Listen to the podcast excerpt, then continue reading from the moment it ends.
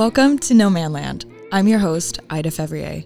Join me once a month, every month, as I attempt to embrace the old and the new, the good and the bad, and the little pleasures of everyday life. With guests or solo, and always titled after a specific book each episode, let's tackle it all life, love, friendship, anxiety, sadness, happiness, youth, society, culture, film, books, music, you name it.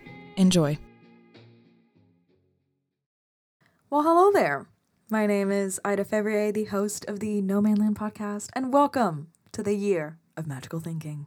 I currently have in front of me a glass of white wine and a cup of green tea because I have no fucking clue what day or time it is. I don't know who I am. You may hear in the background of my poorly isolated studio, aka bedroom in my mom's house, um, the pitter patter of the English rain. I am tucked away neatly in the British countryside. And yeah, okay, we're the 27th of December. It's 3:30. It's that weird in between Christmas and New Year's limbo. I'm in my sweatpants. I'm kind of bored but I'm trying very, very hard to enjoy the rest. It's funny because if you've been around me these last three weeks before Christmas, all I've been saying is, I can't wait to be in the countryside. It's gonna be so nice. I'm just gonna like take it really easy and like just think about myself, catch up with myself a little bit. No, no, no, no, no. I got here. I'm bored. I'm bored as shit. I've baked cakes. You know, I've been jolly and merry. I watched It's a Wonderful Life. Let me get back to my wonderful life. Hot topic I don't like Christmas. Saying that I don't like is a strong word because I am part Scandinavian. It's a little bit in my DNA being all cozy and cuddled up and whatever. But I think the older I get, the less I care. And Christmas in general is just a difficult time of year. If you've grown up with divorced parents, um, just one parent, no parents, no siblings, living far away from home, it's a very financially straining time of year. And if you don't have the ideal atomic family, it's a little bit difficult. I just try and not give a shit. And I feel like this is the first Christmas in a while where I've been content. But it can be very difficult and alienating. And I'm grateful that Christmas is here because it does make this time of year a little bit easier having something to look forward to and a reason to kind of get together. And it's a very nostalgic time of year as well. I've been going through photo albums and video recordings of my Christmases as a child, and I'm coming to terms with the reality that I'm grown up. I'm a 24 year old woman in this world, and I'm no longer a child and I put my Christmas money into my bills. Yeah. You oh, you thought your relatives were killing the mood this holiday season. No, no, no, honey. It's me. As this is the last episode of 2023, I thought let's wrap it up. Let's look back on this last year. I'm going to be talking about what I've read in 2023.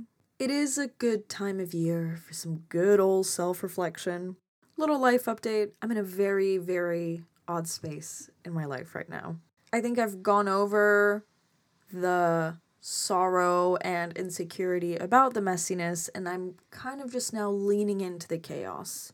But December's been rough. December's been rough. The end of November and all of December was pretty shit. Like, there were three consecutive weeks where I had friend troubles, boy troubles, money troubles, work troubles, personal troubles. Like, it just kept hitting me in the fucking face. Which is why I think I was so looking forward to just tap out and get away from London. But there did come a point where I was like, I don't know if I can take this anymore. You know, when you wake up and you just think to yourself, another fucking day, another fucking day. This is what I would put in the morning to get me going.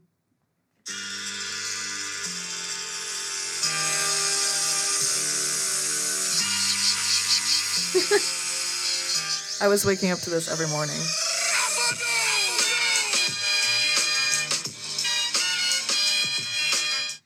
By John Cena.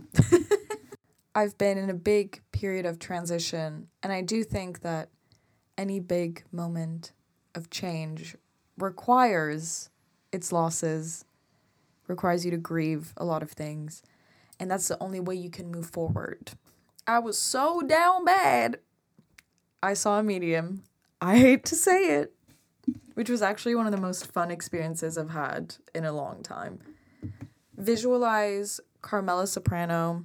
I got to know this medium through a friend of mine who had met her in California last year or something. Super random, like super fucking random. We spent five hours drinking margaritas and she was telling me my destiny and reading tarot cards, and it was the best five hours of my life. I'll spare you the details because it got really deep, but we had an incredible time. And she told me that this time of my life, I'm grieving, I'm struggling, I'm going through heartbreak, not in like the romantic sense, but I am mourning a lot. My, I guess, past or younger self. And she reassured me that I was on the right path and that this was necessary. And you know, I am quite naive. I try and not take these things too literally because, you know, I'm still in control of my life. It's not just the stars. However, having someone validating how you felt, especially that woman was insane. She was able to guess every single thing about my life.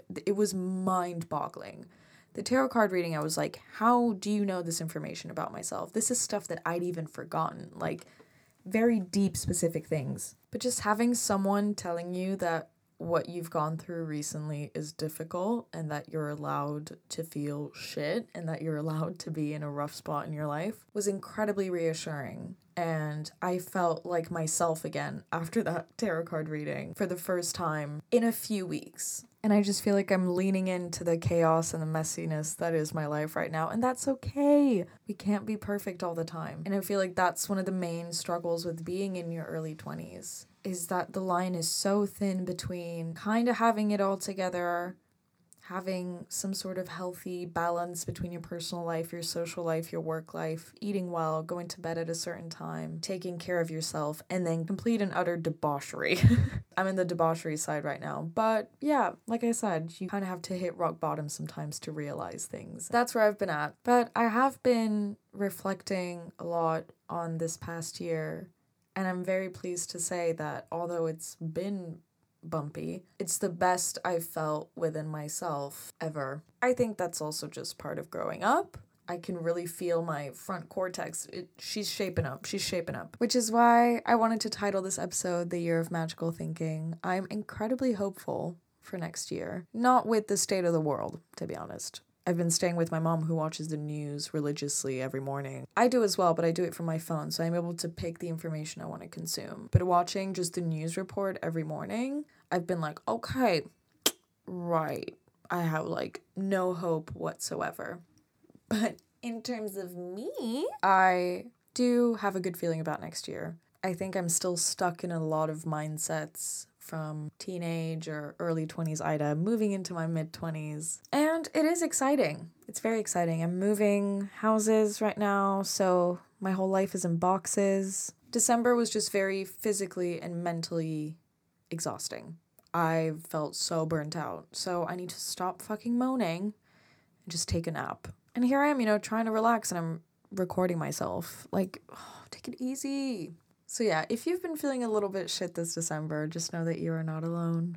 This time of year is difficult for a lot of people, and you can just feel that the days are getting just a little bit longer. We're almost there. What is it with every single fucking app trying to do a wrapped like Spotify? Spotify is the only company that's able to take your data and make it fun. Like they've achieved doing that in their marketing campaign. I saw my Monzo wrapped the other day. Whoever in the marketing department of Monzo thought that that was a good idea, you're fired. Like, it is not fun for me to know that 80% of my income goes to Lidl and TFL. It is not fun for me to know that the top place I went to was my local pub and that my most popular shop was like my local corner store where I buy cigarettes most of the time looking fucking depressed. I was looking back on the resolutions I made last year. It was get my driver's license, failed learn Italian properly, I am back on Duolingo, and I'm pleased to say there is progress. Parliamo italiano soon. Stop biting my nails, which I've successfully done, and read more than 20 books, which brings us to my next topic, which is what I read this year. I read a total of how many? Let's see. I read 27 books this year. Oh my god. Which is about two and a half books a month. So, fucking hell, look at me go. I used to really not be a reader, and I would procrastinate reading a lot. And I feel like a lot of people struggle to read as much as they wish they did. Is that English? My little tips and tricks. It's not really a fucking tip and trick. What the hell am I talking about? I basically have just completely stopped watching movies before bed. I just read. And I also read in the morning. So instead of checking my phone, first of all, I've completely stopped checking social media in the morning, which has been probably the greatest blessing of my life. I realize that I don't have ADHD. I'm just overstimulated because of my fucking phone. And yeah, that's a way I've been able to read more. Audiobooks as well. Audiobooks are really great, specifically when they're read by the author. I love that. But now, if you have Spotify Premium, I think you can listen to the audiobooks. However, I have also read that they don't pay the authors. So fuck that. But I did have Audible for a fair bit. But yeah, audiobooks, reading when you're commuting, reading in the morning, reading before bed. And once you've installed a sort of rhythm, the books just fly by. I'm actually quite proud of myself for reading 27 books, and there's a few I haven't finished. But most of the time, if I put down a book, I don't pick it back up. She's not mine.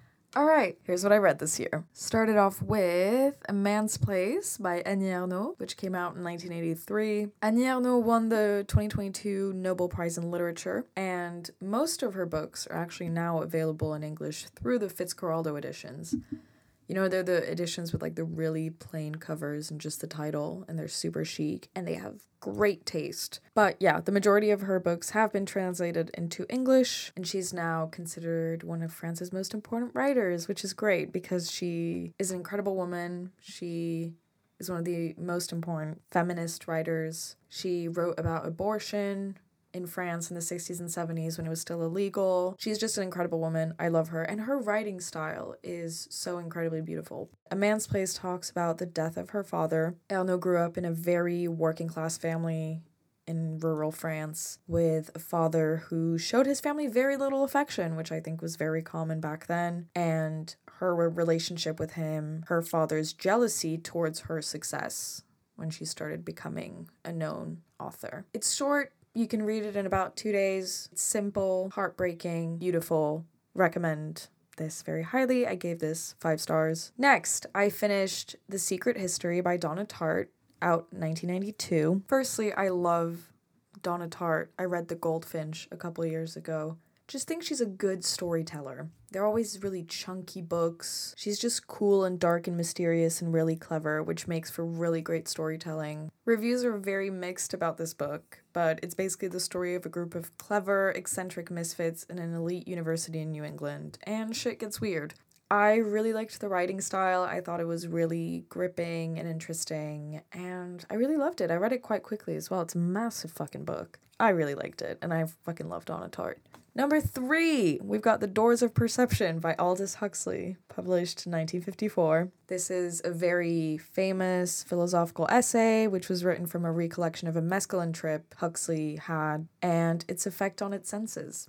I am kind of late to the game on this one. This is like a very famous essay talking about psychedelics, and this is the book to the band The Doors named themselves after. I have always been fascinated by the effects of psychedelics on our senses, its benefits, you know, the fact that psilocybin, LSD, ketamine are being used in clinical trials for people with mental health issues, I think is excellent news. It's been proven time and time again that these drugs, when used accordingly, can really benefit you. And I'm a huge advocate for mushrooms. I think it was one of the greatest experiences I had in my life and definitely changed me. And I've been wanting to learn more about it ever since because it's infinite and we still know so little. So, The Doors of Perception is just, it's written so incredibly well. And it really makes you question your senses. Um, it made me realize how perception is just far more complicated than I'll ever comprehend. And he also talks about this sort of universal desire to escape from reality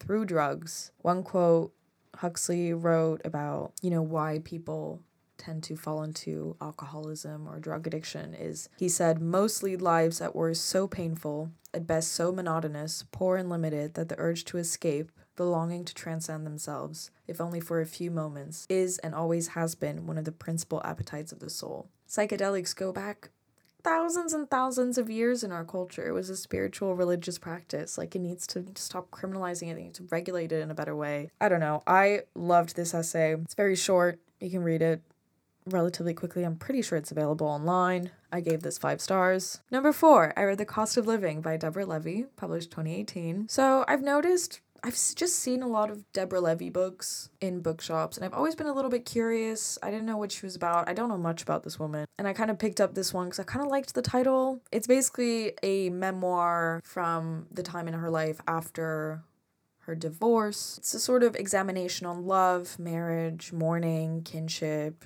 divorce, and how to move on from the past and holding on to memory and going through heartbreak later on in life. And it's a very quick read and it is well written. However, I didn't really understand the hype around Deborah Levy with this book, so I might need to try out another one. I don't know. I feel like I read a lot of books about depressed women. Maybe I need to move on to another genre. Number five, I read Future How Feminism Can Save the World by Lauren Bastide, published 2022. Very annoyingly, I am pretty sure that this book has not yet been translated into English. However, when it does, I urge everyone to read this because this was an incredible read. I gobbled it up. So, Lauren Bastide is a really famous journalist in France. She hosts a podcast called La Poudre, which is all about feminism. This book essentially is a sort of guidebook on how to implement feminist thinking into society and what problems it would solve. Talks about ecofeminism and yeah, how to apply a feminist program into society, redefining how to love, how to educate,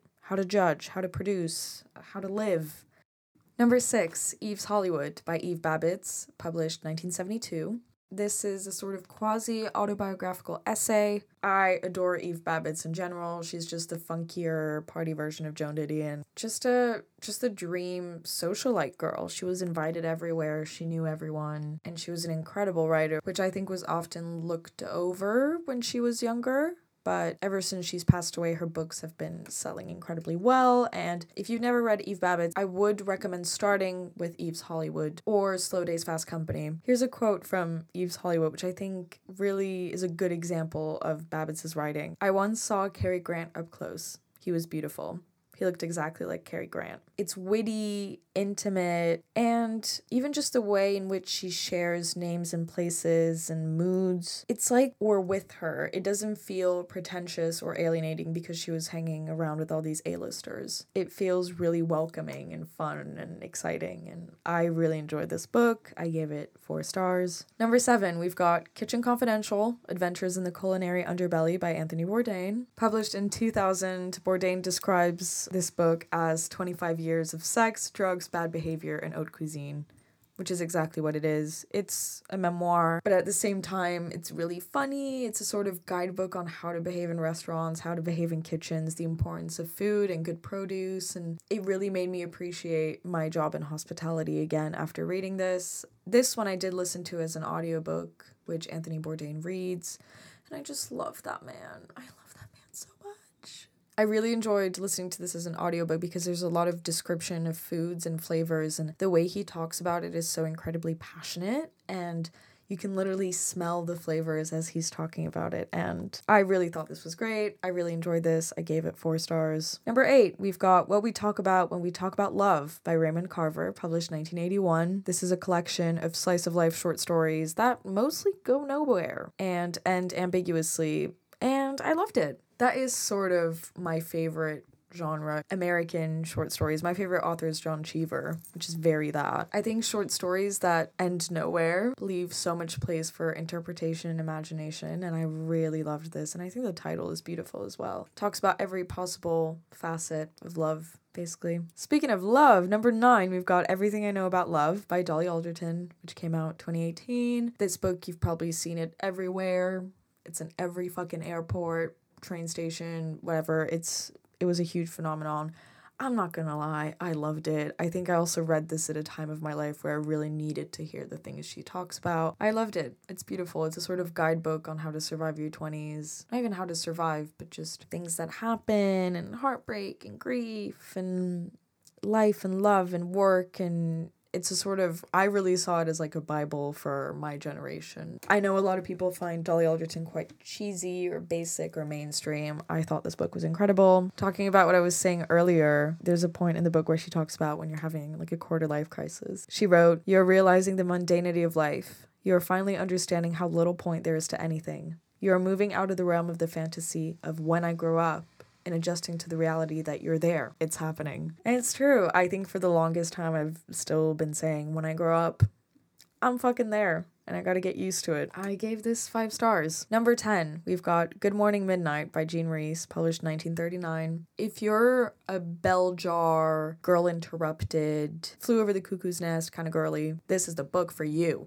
I adored this. Incredible writing. I don't know who this woman is, Jean Rhys. Basically tells the story of a very confused, anxious American girl living in Paris. And I loved this. I thought it was so incredibly well written. This is like one of the greatest things I've read in a very long time. Here's a quote so you can see the vibe. My life, which seems so simple and monotonous, is really a complicated affair of cafes where they like me and cafes where they don't, streets that are friendly, streets that aren't, rooms where I might be happy, rooms where I shall never be, looking glasses I look nice in, looking glasses I don't, dresses that will be lucky, dresses that won't, and so on. I thought it was also incredibly modern, considering it was published in 1939. And I just love a book about someone who's depressed. You know, it just feels great. I revel in people's unhappiness. Yeah, Good Morning Midnight was definitely my top three of this year. Gave it five stars. Number 11, we've got Faith, Hope, and Carnage by Nick Cave and Sean O'Hagan published 2022. Nick Cave, if you don't know, is the lead singer of Nick Cave and the Bad Seeds. And if that still doesn't ring a bell, he's the guy who sang the Peaky Blinders intro. Kind of sounds like that. Like that vibe. Yeah, Australian singer, legend, this is basically a collection of interviews Sean O'Hagan did with Nick Cave, kind of over lockdown, post lockdown, talking about his writing process and his career and his artwork and his life philosophies. And I really enjoyed this. I thought this was great. I read it in such a nice context as well because I was on a ferry for eight hours over the summer and I read it from start to finish in the ferry. And I love reading books in one go like that because you're so immersed. And I was so into it and it was just perfect. It felt like I was entering this guy's mind for a couple hours. One quote, and I feel like that's the most popular quote from this book, is Nick Cave says, Hope is optimism with a broken heart and I thought that was so beautiful and very true. I love highlighting books when I read. I think it's pointless trying to make it look all pretty all the time. My books are destroyed most of the time, but I love highlighting books, and I think I highlighted quite a lot in that one. Number 12, got a chunky English classic, Martin Eden by Jack London, published 1908. I was like, you know what? I gotta read a big, chunky classic it's time, I'm ready. I feel like my English is good enough for me to grasp almost everything. And it did, and I and I did enjoy this. It's the story of a young proletarian who is kind of stupid and he wants to become a writer and he's struggling and meets this wealthy, very clever woman. He falls in love and it's a great dissection of a person's evolution, sort of coming onto the path of enlightenment. I mean, it's beautifully written. Wait, hold up. Let me read one extract because like the English language is beautiful. There was something cosmic in him. He came to her breathing of large airs and great spaces. The blaze of tropic suns was in his face, and in his swelling, resilient muscles was the primordial vigor of life. He was marred and scarred by that mysterious world of rough men and rougher deeds, the outposts of which began beyond her horizon. He was untamed, wild, and in secret ways her vanity was touched by the fact that he came so mildly to her hand. Likewise, she was stirred by the common impulse to tame the wild thing. It was an unconscious impulse, and farthest from her thoughts then her desire was to rethumb the clay of him into a likeness of her father's image, which image she believed to be the finest in the world. Nor was there any way out of her inexperience for her to know that the cosmic feel she caught of him was that most cosmic of things love, which with equal power drew men and women together across the world, compelled stags to kill each other in the rutting season, and drove even the elements irresistibly to unite. Like, bitch, the day I can write something like this. I love words, I love words, and I love love. I did get a little bit bored at some point, you know, because it's just this white guy being like, I want fame and ego and shit and whatever. However, it was beautiful. I'm proud of myself for going, for powering through because I did put it down at one point and then I picked it back up. And it was worth it. I gave this four stars. Number 13, we've got In the Cafe of Lost Youth by Patrick Modiano. Beautiful. Modiano is incredible. He's winner of the 2014 Nobel Prize in Literature. French legend. It's always really short books, so incredibly well written. It's just four narrators a student from a cafe, a private detective who was hired by a jealous husband, the woman herself, and one of her lovers. And it's just a really elegant story about a cafe in Paris. And I tend to read those sorts of books when I'm feeling a little bit homesick. And it was kind of perfect. I loved it. I think this came out this was published 2007. It's a very short, simple, elegant read. Highly recommend. I gave this four stars. Oof, wh- this was one of my favorites this year. Number 14, we've got Drive Your Plow Over the Bones of the Dead by Olga Tokarczuk. Tokarczuk, yeah, published 2009. This is another book, part of the Fitzcarraldo editions. Tells the story of Janina, who lives in a remote Polish village and spends winter kind of studying astrology and translating William Blake and taking care of the summer homes of wealthy people, basically. She's recluse and cranky and mysterious, prefers hanging out with animals over humans, and her neighbor Bigfoot turns up dead. There's a series of other murders in this remote, snowy Polish village and in really weird circumstances. And it's basically this whole village and this woman investigating the murders. A deeply, deeply satisfying thriller. It's like this weird borderland between sanity and madness and tradition. It, it's incredible. Incredible. It, it won a bunch of awards. Incredibly well written, twists and turns, and yeah, gave this five stars. This was probably my top one book this year. Number 15, we've got The Creative Act, Way of Being by Rick Rubin published 2023. Now, I know there was all this hype when this book came out. It is a good book. Don't get me wrong. I really enjoyed it. I read it through. I highlighted the shit out of it. So, Rick Rubin was the co founder of Def Jam Records just a very famous person in the music industry, and wrote this sort of manifesto on how to be a creative being. It was, I saw it everywhere when it came out. And this book gives really good advice. It does. However, I did find it at times like very just like do whatever you want, man. Everything's fine. You're a creative being. No, no, no. Like, completely kind of disregarding the normal obstacles of life you would have when doing something creative. It's a good motivator. Like, I would go back to this book when I was feeling a bit lost in a certain area of my life or what I was doing. But you know, it can leave you a bit broken down as well at the end because he's just saying, like, be patient, take your time, money will come, success will come. You have it in you, this craft of being creative, like talking in this sort of spiritual guru sense, but it's not it's sadly not that easy in this day and age to live from your craft or be a creative being. Recommend to read it, but take it with a pinch of salt. I did give this four stars. Number 16, we've got Triste Tigre by Neige Sinno, which came out 2023. I don't know if this has been translated into English yet. This is just a very interesting and beautiful reflection on incest and rape. Neige Sinno was abused by her stepfather throughout her youth and she definitely with this book reshaped the narrative of how we should go about these things and she's trying to get into the mind of the aggressor and it's just really interesting heartbreaking but beautifully written and very powerful she's not coming from a place of weakness and i thought it was very powerful she won a bunch of awards i wouldn't be surprised if this gets translated into English next year. But one sort of main arc in the book, too, actually, one of them is what is important is not what happens to us, but how we respond to what happens to us. And it's questioning all of that basically and our society's relationship to sex. And what she says at one point, which I thought was very interesting, she wrote, Everything in the world is about sex, except sex. Sex is a question of power. Uh, beautiful read. I gave this five stars. Number 17, we've got A Lover's Discourse by Roland Barthes, published 1977. Roland Barthes is a very famous French semiologist and critic. Fascinating guy. This is basically a structural analysis that explores love. He uses thoughts from Proust, Plato, Winnicott, Schubert. This is definitely very brainy. I struggled quite a lot reading this sometimes. I also read it in French, and there was just a lot of complicated words in there. But hey, don't give up. I finished it through. Very interesting, very, very beautiful, and gives you a lot to think about. I go back to this book a lot. And there's one quote which I loved and I thought was incredibly true, and I'd never even realized till I read it. He wrote, The horror of damaging is even stronger than the anguish of losing.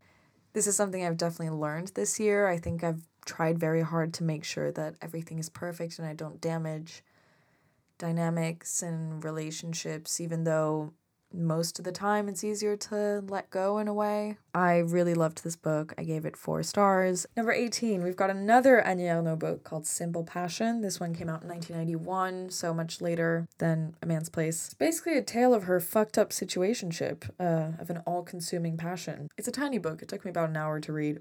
Loved this.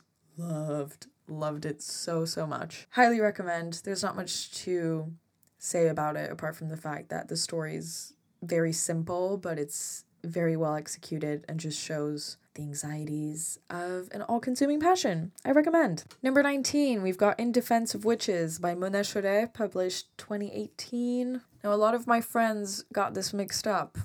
This book is not about witches. It uses the witch as a symbol of female rebellion and independence in the face of misogyny and persecution. It does, of course, refer back to the witch hunts. What year were the witch hunts? I don't fucking know, actually around that time, you know what I mean. Basically talks about how women have been censored, eliminated, and repressed for centuries. A jolly good feminist read once again. This one I listened to as an audiobook. I really love Mona Chollet in general. I've read a lot of her books. My favorite one from her is Reinventing Love How the Patriarchy Ruined Heterosexual Relationships. Great read. Very jolly, once again. it's scholarly and cultural at the same time. It's really good. Gave it four stars. Number 20, we've got The World According to Joan Didion by Evelyn McDonnell. This came out this year and it's just an exploration of Joan Didion's life because I love that woman. The Year of Magical Thinking is a book by Joan Didion as well, which I will talk about later on. But it's about her life, her craft, her legacy, her writing style, her relationships. I know a lot about her life already. Um, I didn't learn that much in this book, but it was very well written and engaging, and anything about Joan Didion I kind of love. So I recommend. It was good if you want to learn more about her. I gave this four stars. I'm not very harsh when rating books. Um, if I despise a book, I usually don't finish it, so there's nothing under three stars in here. Number 21, we've got I'm a Fan by Sheena Patel published 2022. It's the story of a woman going through a very unequal unfaithful, toxic relationship slash situationship, I think. I loved this. It was fucking intense. Um also, you know, it's a modern story, so brings in the entire fucked up complications that social media brings into relationships and comparison and power struggles. It's a really good critique on social media, on heteronormative relationships, and kind of just our cultural obsession with fame and status. I really enjoyed this. Gave it four stars. Number 22, we've got The Act of Living, what the great psychologists can teach us about finding fulfillment by Frank Tallis, published 2020. This is also in my top three this year. I loved this. I I kind of love this is one of my favorite genres as well, like nonfiction books that talk about a topic, referencing what other people have said about it. I I'm a slut for that each chapter is divided into like a main thing in life love work um, parenting etc etc and refers back to what the great philosophers have said about it specifically freud and yeah how to find fulfillment in this very weird day and age. I thought it was fascinating I learned a lot. This book made me think a lot. Kind of one of the morals that this book has is basically saying how you have to practice being the person that you want to be. That philosophical equanimity arises from how you choose to live yourself, and you do have to put some effort into being the person you want to be, basically. I don't have another adjective apart from really, really good. I gave this five stars. One of the quotes I loved, which made me think a lot, was at one point he talks about time and how we're in a very impatient era in society Uh, we're rushing, we're on our phones all the time. We want to be really active. And he says, We are glad when we have killed the time we are trying to save. And I think that's so true. A very good example is me right now in the countryside. I've been dying for this time of being able to do nothing. But now I'm bored and I'm and I'm glad I've killed time doing other things. It's ridiculous. It's so it's about finding fulfillment in this day and age, and I thought it was an incredible read. Five stars. Number 23, we've got The Pastoral Symphony by André Gide, published 1919. This is fucked up, it's religious, it's French, it's old, but I love. It's the story of a pastor who adopts a young blind girl. There's beef because the pastor spends more time with the blind girl than his wife and kids. They get pissed. Even more beef because one of his sons tries to marry the blind girl, but pastor's in love with her, vice versa, and it's fucked up. I ate that shit up. It was great. It's like a classic French, old school, weird kind of novella. And it really made me appreciate having eyes, you know?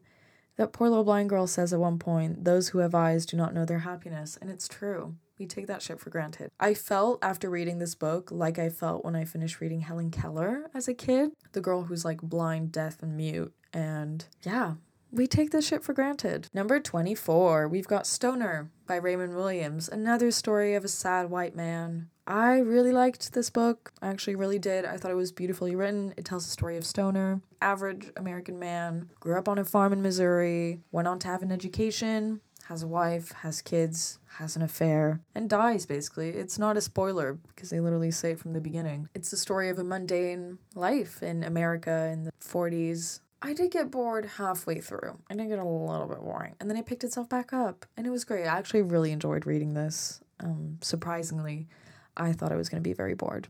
But it was beautiful. And I became very attached to the stoner, became very attached to his daughter in the book. Yeah, just shows you life really. It makes you think about a lot of stuff. I gave this five stars, I think. All right. Number 25, we've got The Book of Mother by Violaine Huisman. This was also, okay, I gotta make it a top five now because this was insane. I loved this book. It came out in English this year, I think. This won a bunch of prizes in France. Violaine Huisman is the daughter of a very famous academic in France, and he had a bunch of wives. One of them was Violaine's mother, who was fucked up pretty sure bipolar or schizophrenic, alcoholic, you name it. So good. I'm obsessed with this. I, I want to read it again. It talks about the force of a mother daughter bond, but what comes with it and how difficult it can be. It's charismatic, it's joyful, it's chaotic, it's also sad. Yeah, I'm not gonna say too much about this book because I urge everyone to read this. I gave this five stars. If I could give it six, I would. Number 26, we've got Good Material by Dolly Alderton. Second Dolly Alderton book of the year. This one came out this year. I enjoyed this. I thought it was fun quite a quick read. It took me just a couple of days. Basically talks about a breakup, but from the perspective of a guy, which I don't think I've read very often. It was good. It was very funny.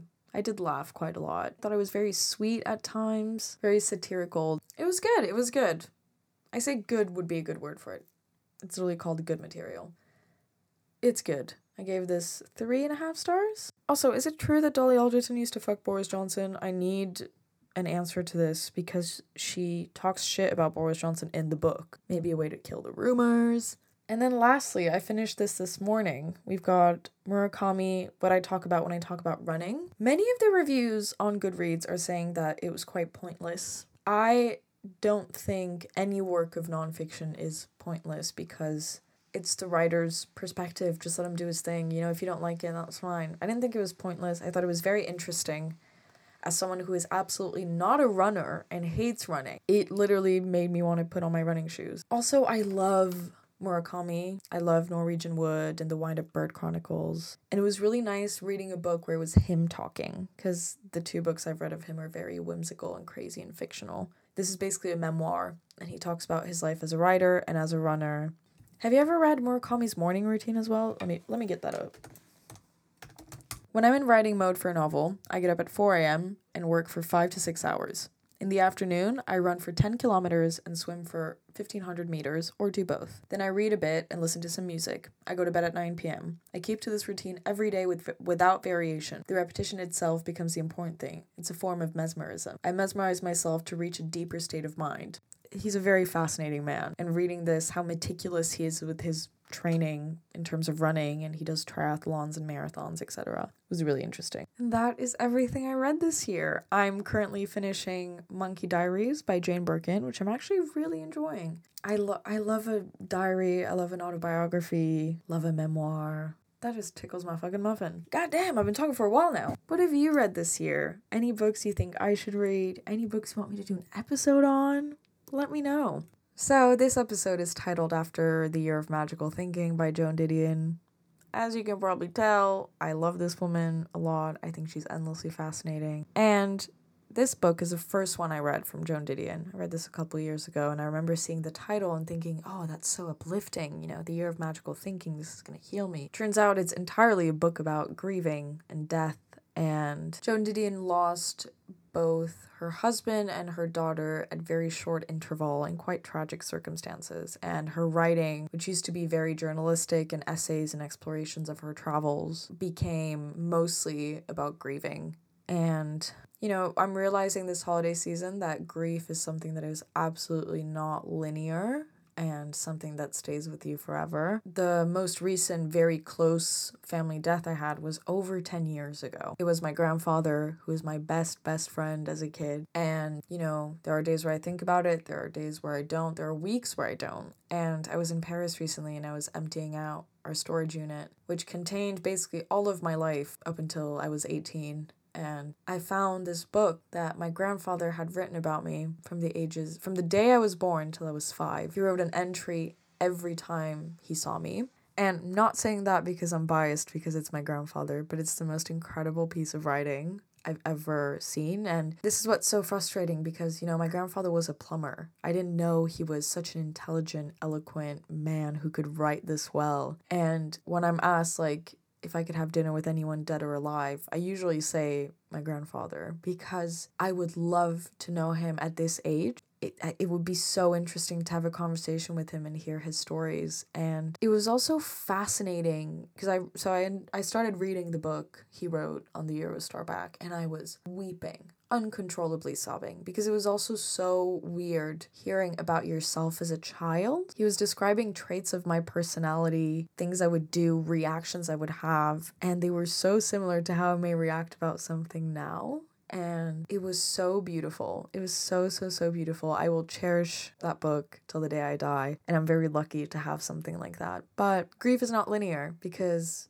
it hit me like a truck when I saw that. And there are days where it gets better and there are days where it's rough. And I think the holiday season is definitely a very difficult time of year if you've lost someone close. My stepdad lost his father three days ago. So the house has been quite heavy with grief. Christmas is also a horrible time of year for this to be happening. Not saying there's a good time, but. And grief isn't about just losing a person either in the sense of them dying. Grief happens every day about the person you used to be or friendships or you don't have to have lost someone close to you to read The Year of Magical Thinking or Blue Nights by Joan Didion, which is another great one. Also reading about you know such tragic events makes you so grateful for what you do have and yeah, I think I'm coming to a point in my life of just growing older in general and things have come to an end, friendships and lovers, situations. Yeah, it's weird. Is growing up is really weird and fascinating, but any fucking way. One of my goals for next year, I'm not going to do resolutions because I tend to not stick to them and then get really frustrated, but I really want to rebuild some self respect for myself. Not saying that I don't. Joan Didion wrote an excellent essay for Vogue in 1962 or 1972 titled On Self Respect. It's available online if you just Google. It's a beautiful piece of writing. I want to stand by what I believe and know my worth and that can be really difficult and it's uh it's not linear just like grief that's definitely one of my goals for this coming year and I think I've implemented a lot of those things the last couple of months, but but there are days where I just neglect to think about that. You know, I'm just growing more and more frustrated of times where I feel down about myself because it is such a waste of time. Like, what's the point hating the body and the mind I'm stuck with for God knows how long? I think this is the main problem I have when I'm feeling really insecure or anxious about something. What's the point? What's the point? It's such a waste of energy. I could be doing so much more with all this time I'm spending just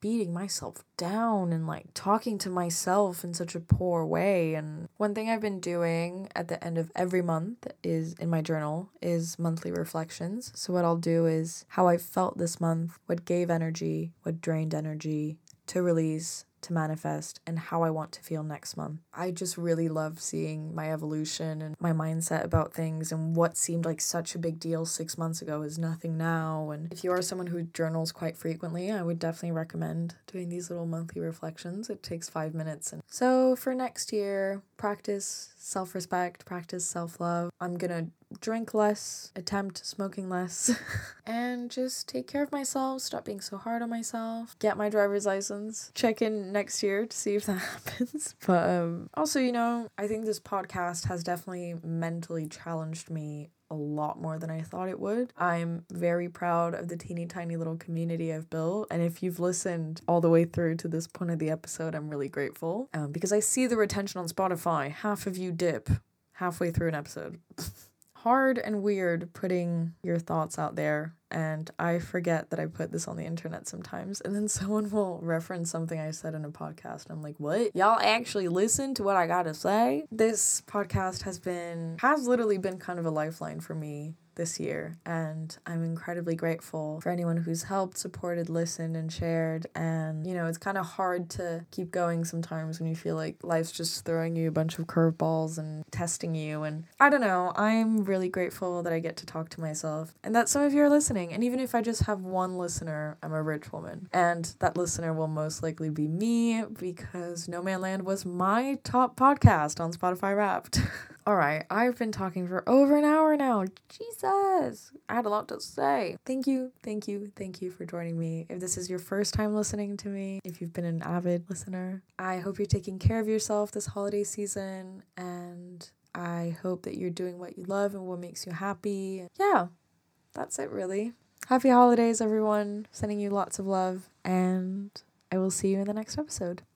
Bye.